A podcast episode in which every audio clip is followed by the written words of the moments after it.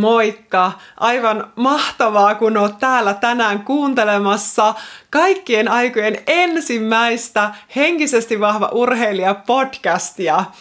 Tämä on odottanut tuloaan jo jonkun aikaa ja tuntuu ihan mahtavalta, kun sai tämän nytten tulille, koska tämän podcastin tarkoituksena on nimenomaan, että saa tuotua niitä henkisen valmentautumisen työkaluja ja harjoituksia ja metodeita ja teoriaa, käytäntöä, hyviä käytänteitä urheilijoiden saataville, helposti saataville ja myöskin sitten tuoda sellainen alusta muille urheilijoille, valmentajille, urheiluvaikuttajille, ja tiedä vaikka kenelle kaikille yllätysvieraille, joilla on hyvä sanottava urheilija henkisestä vahvistumista, henkisestä puolesta, että he saa äänen kuuluviin, ja me saadaan tärkeistä asioista keskusteltua täällä. Ja tietysti myös, että saa sitten vertaistukea siitä, että se on aina semmoinen tärkeä juttu, mitä ei pidä aliarvioida, vertaistojen tärkeys. Ja tänään tässä ekassa jaksossa ää, niin kuin jokaisessa tällaisessa soolojaksossa, niin mä vastaan johonkin tai joihinkin kysymyksiin, joita on tullut teiltä. Ja ehkä pikemminkin, että mä en vastaa, vaan mä pikemminkin tarjon tämmöisiä vaihtoehtoja ja näkökulmia asioihin, miten niitä pystyisi tarkastelemaan, niin miten niitä pystyisi alkaa työstämään. Ja sillä mä toivon sitten herätteleväni sinussa tämmöisiä uusia ajatuksia ja niitä uusia näkökulmia katsoa asioita, ja sitten, että jos on tuntuu, että on joku semmoinen solmu, niin saata sitä solmua avattua, tai jos tuntuu, että on vähän semmoinen, että, uh, että pieni semmoinen aistus tai aistuksen poikanen tai joku muu semmoinen tunne, mistä ihan saa kiinni, niin saata sitä silleen vähän helpotettua, että haa, että vähän saata sitä niin kuin avattua. Ja, ja nyt mä oikeastaan halunkin, että tehdään tähän nyt ihan otetaan kolme syvää hengitystä, koska se on semmoinen juttu, mitä suosittelen ihan kaikille, kaikille, kaikille urheilijoille, mutta ihan kaikille ihmisille, että me opetetaan, opetellaan se syvä hengityksen tärkeä taito. Tästä varmasti tulee ihan oma jaksonsa jossain vaiheessa, mutta otetaan nyt tähän ihan sillä, että sä voit tehdä tämän vaikka ajaisit autoa tai tekisit jotain hommia se samalla, tai vaikka oot treeneissä kuuntelet tätä, niin pystyt tekemään, tekemään tämän vaikka, vaikka sitten ihan juostessakin sitten, jos on tuota hyvin, hyvin niin kuin edistynyt, mutta jos sulla on mahista, niin voit hetkeksi sitten rauhoittua, rauhoittua, seisahtua tai istahtaa ja otetaan semmonen hyvä hengitys. Jos oot semmoisessa paikassa, niin voit laittaa toisen käden sun vatsalle ja toisen tähän rintakehälle ja sitten hengittää nenän kautta syvään sillä lailla, että sulla ensin hieman vatsa pullistuu, sitten rintakehä laajenee, pidätä ihan hetki ja sit puhalla ulos rauhassa suun kautta. Hengitetään uudestaan sisään. Ja puhalla suun kautta rauhassa hitaasti ulos, keuhkot tyhjäksi ja vatsat myös tyhjäksi. Ja sitten vielä kolmannen kerran semmoinen hyvä ja syvä sisähengitys nenän kautta. Ja puhalla. Ja samalla kun puhallat ulos, niin voit antaa sun hartioiden ihan sentin verran laskea alaspäin ja sitten me jatketaan. Mä huomasin, että mä laitoin tuossa silmät kiinni. Mä näköjään laitan ihan automaattisesti silmät kiinni melkein, kun mä teen hengitysharjoituksia, mutta näitä voi tehdä totta kai myös silmät auki. Ja sitten sä voit vähän tunnustella siinä, että, että ennen kuin tehtiin tämä hyvin lyhyt, mitä meillä olisi mennyt alle minuutti, niin onko jotenkin toisenlainen olo, muuttuko olo jotenkin? Koska mä heti huomaan, että kun kytkeytyy kehoon ja varsinkin tuohon hengitykseen, niin se olo vähän muuttuu, se tulee pikkasen semmoinen tyynempi ja vaikka se ei välttämättä näky ulkoisesti, niin se on se sisässä se pieni tyyne, tyyn, tyynempi olo, niin, niin sä voit tunnustella miten näin. Mutta heti, tässä nyt tehtiin tämmöinen pieni harjoitus, mikä on hyvä aasinsilta siihen, että mitä me tullaan aina tekemään, tullaan tekemään joku pieni harjoitus aina, tai mä annan sitten jonkun pohdintatehtävän, kirjoitustehtävän, hengitysharjoituksia, mielikuvaharjoituksia, mitä kaikkea tässä tuleekaan, en edes tiedä vielä itsekään, mitä tämäkin nyt tässä tuli, vähän keksin tässä tämmöinen, tehdäänpäs tämmöinen hengitysharjoitus, ja ihan hyvä idea oli nyt, vaikka itse sanonkin.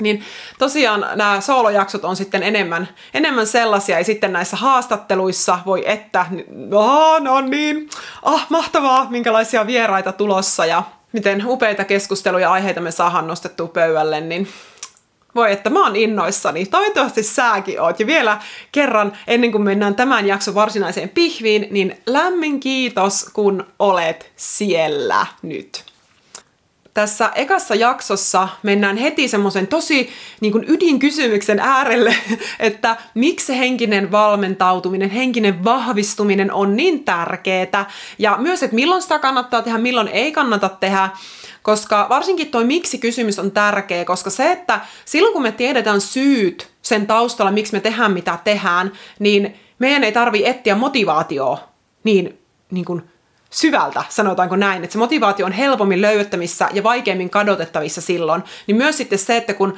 heti katsotaan niitä syitä ja ylipäätään se, että miksi sun kannattaa kuunnella, kuunnella näitä juttuja ja kuunnella haastatteluja, niin se myös antaa sitä motivaatio tehdä sitä, se antaa sulle myös motivaatio tehdä sitä henkistä valmentautumista ja tehdä niitä mielentreenejä, tehdä niitä tunnetreenejä, jotta sitten se auttaa sua sitten menestymään ja voimaan hyvin sekä siellä kentällä että sitten sen kentän ulkopuolella. Ja nämäkin on aiheita, mihin me tullaan menemään ja voi että, kaikkea ihanaa tulossa.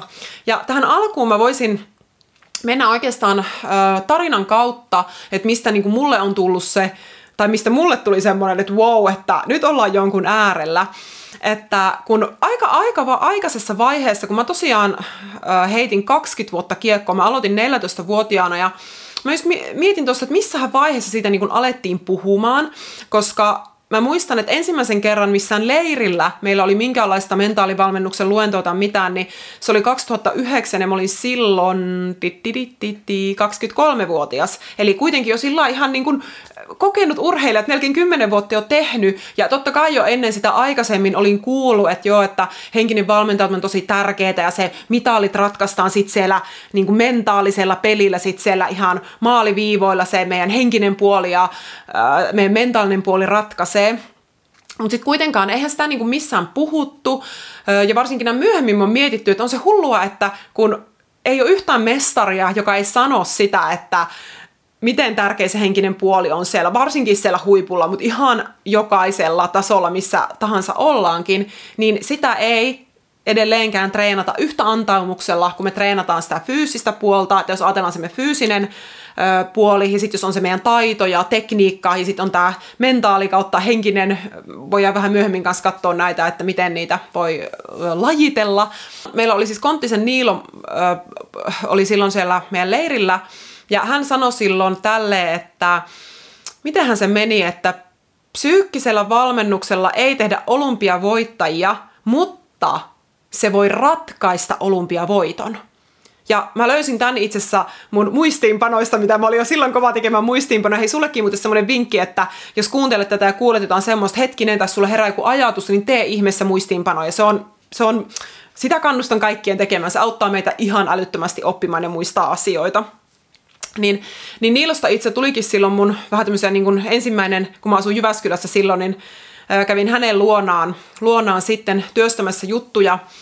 Ja tota, mutta oikeastaan sanotaanko 2010 mä menin mun ensimmäisiin aikuisten arvokisoihin. Meillä se oli vähän silleen, että silloin tällöin nähtiin, ei ollut mitenkään niin kuin älyttömän säännöllistä tai semmoista niin kuin sen pitäisi olla äh, ihan niin kuin itsestä johtuvista syistä, kun en tajunnut silloin sitä. No joo, mutta tota, et silloin me oli ensimmäiset aikuisten arvokiset ja oikeastaan ensimmäisen kerran tuli, tiettekö tämä, että Suomen kansa odottaa multa jotain. Että ei mulla ollut semmoisia paineita aikaisemmin ollut, en mä ollut kokenut sellaisia.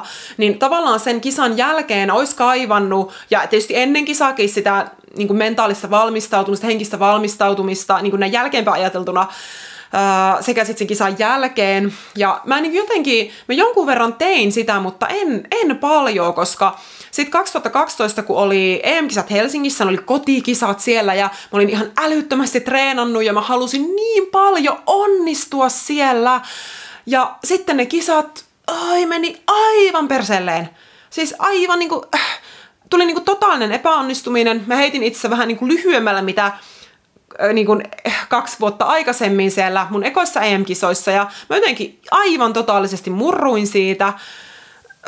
Mulla on niin, niin tota, seuraava yön, yön tuota, hotelli, hotellihuoneessa, joukkuehotellissa, itkin siellä, mä satun yksi olemaan nimittäin vielä huoneessa, mulla olisi huonekaveria, että kenen kanssa olisi voinut purkaa, tai no okei, no ehkä sitä nyt ei tuommoisessa tilanteessa puretakaan, varsinkin jos toisella on kisa, mutta jos vaikka sattuisi, että olisi kisa, ohi tai jotain, niin sitä pystyisi purkamaan, mutta se nyt on si- sivuseikka siinä, mutta, mutta kuitenkin jotenkin se veti mut niin mielen matalalle, se epäonnistuminen siellä, kun mä jotenkin sille valmistautunut, että joo, että tämä menee tosi hyvin. Sillä, että mä olin kyllä tehnyt sellaista tre- niin mielentreeniä sitä, että joo, että mä onnistun ja onnistun, mutta et, nyt tällä tiedolla, mitä mulla tällä hetkellä on, niin en todellakaan niin kuin kokonaisvaltaisesti ollut tehnyt. Ja jotenkin mä silloin syksyllä mä olin niin kuin edelleen se mua niin häirihti ja se tuntui niin pahalta ja ahisti se epäonnistuminen siellä, että mä niin kuin mietin, että ei urheilun kuulu viedä mieltä näin matalaksi, että ei se vaan kuulu mennä näin, että, että ei tää ole kivaa, että urheilu pitäisi olla mukavaa kuitenkin. Niin silloin mä niin kuin ajattelin, että ei, että nyt mun pitää hankkia apua ja sitten mä hainkin apua ja sitten mulla lähti vielä todella semmoinen, että mä rupesin lukemaan kirjoja ja itse opiskelemaan aihetta ja mielenvalmennusta ja psykologiaa ja ihmisen käyttäytymistä. Siis mä niinku todella niinku luin vähän, no en nyt ihan kaikkea mitä sain käsiini, koska siinä vaiheessa se oli kyllä mahdollista. Ää, tietomäärä oli aika niinku rajaton, mitä pysty saamaan, mutta luin paljon ja opiskelin ja ajattelin, että nyt tää laitetaan kuntoon, että mullahan ei pääpetä enää kisoissa ja, ja tota, sitten, sitten niin kuin, äh, hankin myös siinä kohtaa sitten tämmöisen henkisen valmentajan, jonka kanssa tehtiin töitä. Ja mulla sitten vielä meni seuraava syksy, että sekin oli yllättävää, että millä mä tarvitsin tosi paljon sit niitä mun uusia taitoja. Kun mulla se seuraava kesä, mulla ei oikeastaan tullut en mennyt tuloksissa eteenpäin, mutta silloin syksyllä mulla oli jotenkin silti tosi hyvä fiilis, että se ei ollut niinkään, että, että se ei välttämättä näkynyt siinä kesänä vielä tuloksissa, mutta se syksy oli jotenkin, mulla oli mieli paljon kirkkaampi ja semmoinen, että hei, että on kiva ja että vaikka ei mennyt, niin mä pystyn katsoa eteenpäin, okei, mitä voin tehdä paremmin ja tosi hyvällä sykkeellä jatkaa niin kuin, treenejä ja että se auttoi niin kuin, siihen resilienssiin ja siihen, että vaikka oli tullut vaikeuksia, niin pystyi nousemaan niistä, mikä oli tosi tosi siistiä. Ja sittenhän siinä kävi niin, että 2014, kun elettiin 2013 syksyä, niin siitä treenikauden aloittamista viiden kuukauden jälkeen, niin kävi tällainen, itse tämä on hauska tarina, koska mä täytin silloin 28 vuotta, että mä en ollut ihan siis sillä lailla ajateltuna tai että olin jo pitempään tehnyt, sanotaanko näin, niin mä silloin sitten mun yhden ison unelman toteutin ja mä heitin 60 metriä hallissa, mikä oli tavallaan ihan, että se oli niinku se tavallaan semmoinen, minkä mä olin 10 vuotta ta- aikaisemmin asettanut tavoitteeksi, se oli semmoinen raja tietyllä tapaa, että oot kansainvälisen tason heittäjä ja sitten mä tein sen hallissa ja aah, vitsi mä muistan sen fiiliksen vieläkin, mä pääsen siihen, miten siistiä se oli se kaikki, että aah, että niin kuin se, että onneksi mä uskoin itteen ja onneksi mä olin tehnyt ja mä olin niin mentaalisesti valmis silloin ihan eri tavalla, mitä koskaan aikaisemmin. Ja se myös näkyy sitten niin kuin koko kesänä ja se näkyy myös sitten puolen vuoden päästä siitä. Oli Zyrhin EM-kisat taas ja siellä mä sitten heitin ennätyksen äh, tuolla EM-kisa-finaalissa, EM-finaalissa, mikä oli aika niinku semmoinen kanssa, että oh, että oikeasti kun mä onnistuin siinä, että vaikka sitä oltiin, niin kuin, mä olin mielikuvaharjoittelua tehnyt, ihan todella paljon. Mä voin joskus avata sitä, jos kiinnostaa ihan tarkalleen, että minkälaista mun valmennuksessa mä oonkin sen kertonut sen tarinan ja avannut, että minkälaista mielikuvatreeniä mä tarkalleen tein ennen niitä kisoja tyyli niin kuin vuoden ajan. Niin tota, mutta jotenkin se, että ei vitsi, että tähän toimii ja mä onnistun ja se oli tosi siisti, siisti juttu ja se jatkuu vielä siitä puolen vuoden päästä. Mä heitin taas talvella uuden ennätyksen. Taas arvokisoissa meillä oli talviheitto Eurooppa-kappi, niin siellä heiti olympiaraja ja MM-raja ja ah, no se oli hieno aikaa, sanotaanko näin, että, että tavallaan, että sitä tarvihti sitä, että oli henkisesti treenannut sitä puolta, että pystyi niissä kisoissa onnistuu, mutta no sitten jos mennään siitä taas puoli vuotta eteenpäin tai vähän pitempikin aika 2015 joulukuuhun, niin silloin mä taas jouduin, ah, mä en, tää on välillä tää tarina vähän sekin kertoo, mutta mä jouduin yllättäen selkäleikkaukseen. Mulla oli siis selän kanssa ollut ongelmia vuosikausia, mutta se oli semmoinen aika ö, shokki silloin. Tai olikin ihan isokin shokki, että tavallaan sitten että siinä vaiheessa sitä henkistä vahvuutta sitten vasta tarvittiinkin. Ja niin kuin, siis semmoisella mittakaavalla, että mä en tiedä, että jos mä en olisi tehnyt sitä mielentreeniä ja tavallaan ymmärtänyt sen tärkeyttä, sen henkisen valmentautumisen tärkeyttä sen jälkeen, niin olisinko mä selvinnyt siitä, koska mulla sitten meni lopulta kaksi puoli vuotta, että mä toivuin ja pääsin takaisin kisoihin ja niin, niin että tavallaan, että sitä tarvii sekä siis kisassa, peleissä, tärkeissä hetkissä ja sitten niitä tarvii siellä silloin, kun ei mene hyvin, kun kaikki on perseellään ja on tullut on loukkaantumisia, vastoinkäymisiä, että ne tarvitaan myös niinä aikoina. Että, että tavallaan sen ymmärtäminen on tosi tärkeää, että me ei tehdä tätä henkistä valmentautumista vaan niitä hetkiä varten, niitä. No sä tiedät, mistä hetkestä mä puhun. Niitä silloin, kun ollaan siellä tiukassa paikassa ja paineen alla ja siellä niin pitäisi onnistua tai olisi hyvä onnistua. Ei, vaan me tehdään sitä sekä sitä varten, mutta myös tätä kaikkea muuta aikaa varten. Ja sit, niin kuin, jotta me voidaan sit, niin päästä yli niistä kaikista vaikeuksista, mitä meille jokaiselle tulee urheiluuralla. Niitä vaan tulee ja elämässä, että ei, sitä siitä niin kuin ei pääse yli eikä ympäri. Tulee epäonnistumisia, tulee vaikeuksia, tulee vastoinkäymisiä, vaikka minkälaisia. Että siitä ei pääse yli eikä ympäri.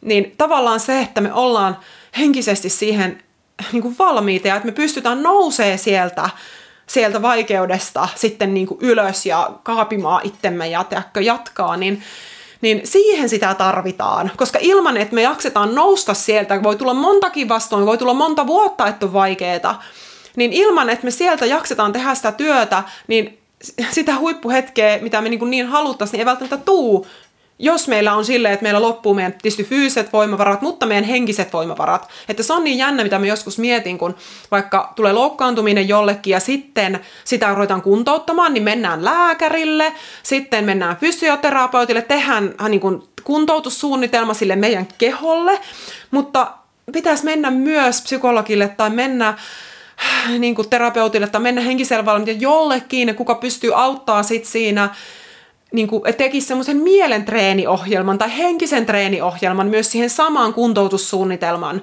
että se pysyisi niin kuin tasapainossa, että sitä tehdään sitä fyysistä puolta ja sitten sitä te- tekniikkaa ja taitopuolta, mutta sitten sitä meidän henkistä puolta ja mentaalipuolta.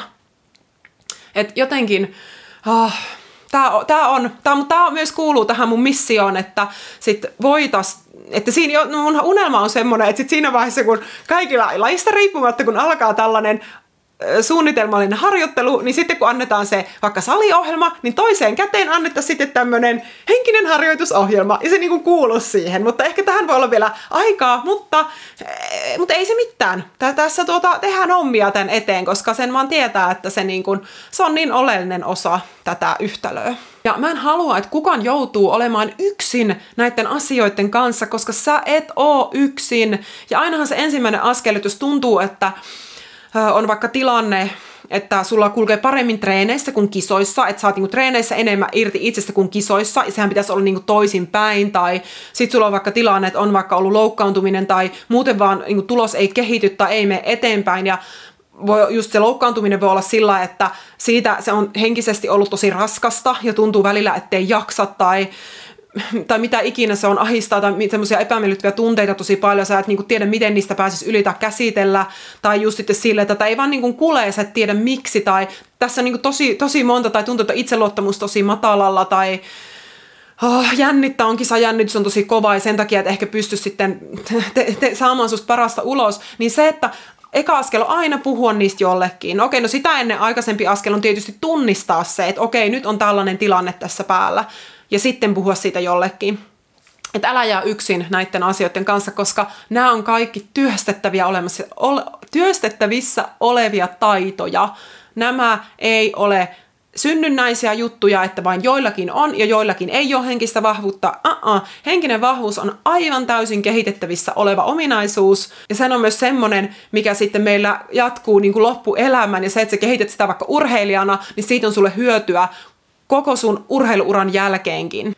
Ja ehkä tästä voisi vielä nyt tämmöisen, mä listasin tänne etukäteen, tämän verran mä oon suunnitellut etukäteen, että on viisi syytä, miksi sun kannattaa tehdä henkistä valmentautumista. No ykkönen on se, että sä opit tuntee itses paremmin, sä lisäät ymmärrystä itsestä ja se itsetuntemus on aivan siellä henkisen vahvuuden ytimessä ja jos kysyt keltä tahansa urheilijalta sitä tai joltain ihmiselle, ketä sä ihailet, niin kysy, että miten tärkeää on itsetuntemus, niin mä väitän, että kaikki, kaikki sanoo, että se on ihan tosi tärkeää. Ja silloin kun sä teet tätä henkistä valmentautumista, niin se syvenee ja se on tosi iso kilpailuetu ja se on, eikä vaan siihen kilpailuun, vaan sun koko elämään. Myös siihen aikaan sitten se urheiluran jälkeen, vaikka ei tarvi nyt puhua siitä tässä yhteydessä, mutta, mutta sellainenkin meitä kaikkia odottaa se aika urheiluran jälkeen.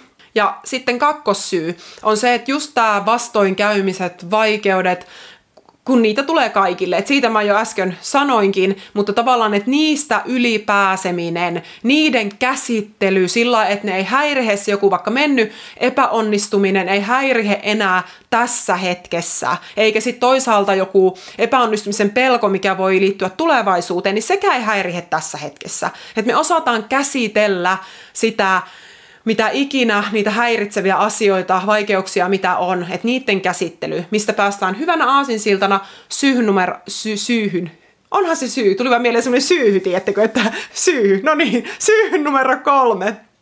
Eli se, että se tunteiden säätely on yksi ehkä jos ei tärkein taito, mitä urheilijalla tai ihmisellä voi olla. Ja tämä henkinen valmentautumisen avulla sä opit säätelemään sun tunteita, mikä taas sitten just vaikuttaa kaikkeen vireystilaan kisassa tai pelissä, että miten sä opit säätelee sun vireystilaa ja osaat niin kuin luoda itsellesi tavallaan tunnetiloja päälle ja sä pystyt vaihtamaan tunnetilaa tarvittaessa, kun kuitenkin se usein on, että me halutaan se tietty fiilis silloin, kun ollaan siellä kisassa tai pelissä, niin sä opit luomaan sen itse ja säätelemään sitä tarvittaessa.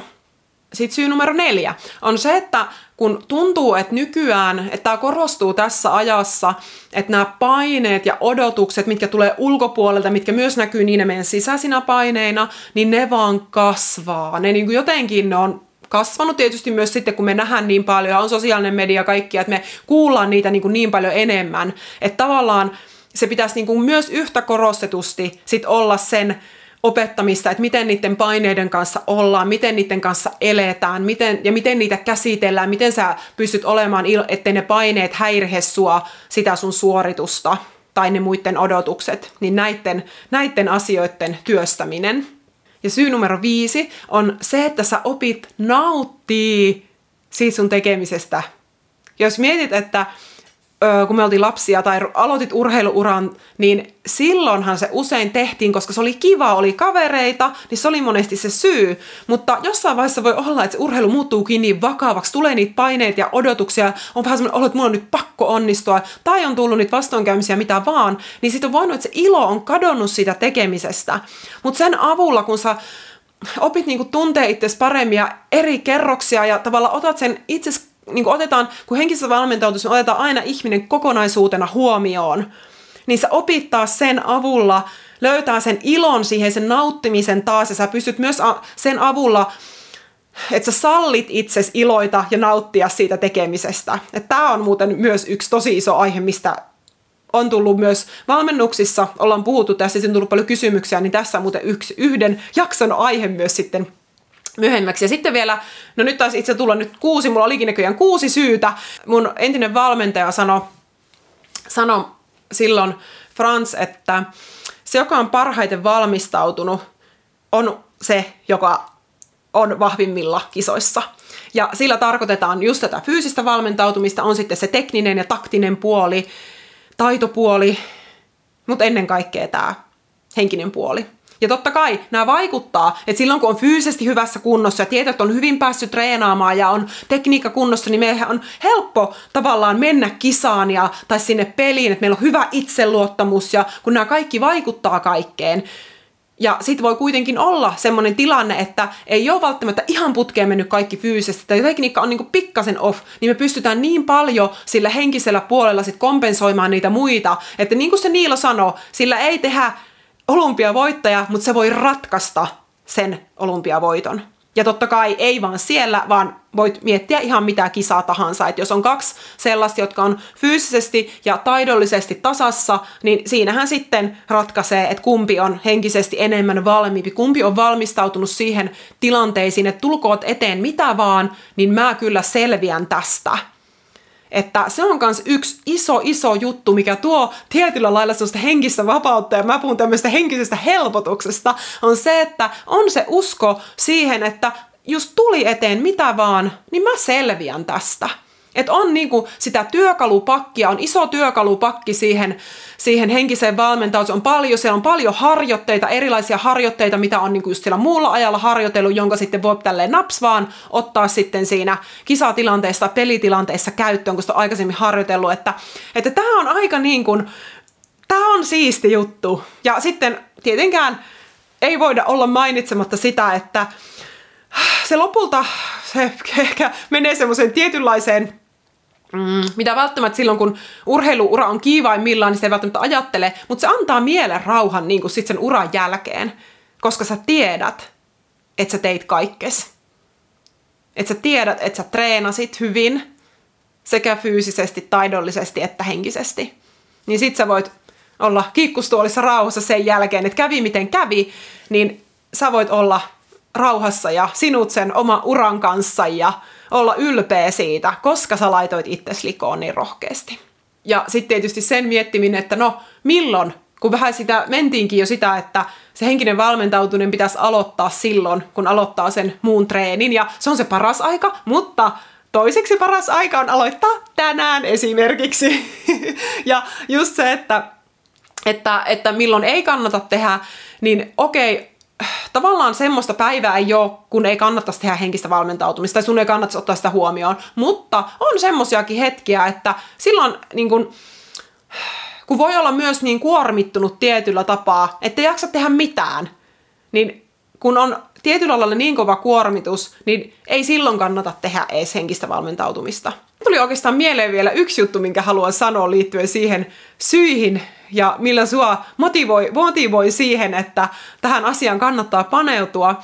Mä 2018 perustin tällaisen mentorointiryhmän, koska silloin, silloin tuota, oli vahvasti jo se, että okei mä haluan tehdä tämmöistä mentorointia, valmennus sit mun nyt jo urheiluuralla, mutta sen jälkeen, koska ne oli musta niin isoja asioita, että mä halusin jakaa niitä eteenpäin ja just antaa sitä hiljasta tietoa muille urheilijoille, niin Mulla yksitti tästä mun mentorointiryhmässä. Mä muistan sen, kun hän sitten yhden tämmöisen, meillä oli tämmöisiä ryhmävalmennuksia tai tämmöisiä mentorointeja silloin, niin seuraavana päivänä se laittoi mulle ääniviestin ja siinä laittoi, että ei vitsi Sanna, että mä tajusin, että mun ei tarvi olla enää sellainen niin kuin mä oon aina ollut tai luulu olevani, vaan mähän voin olla ihan mitä vaan.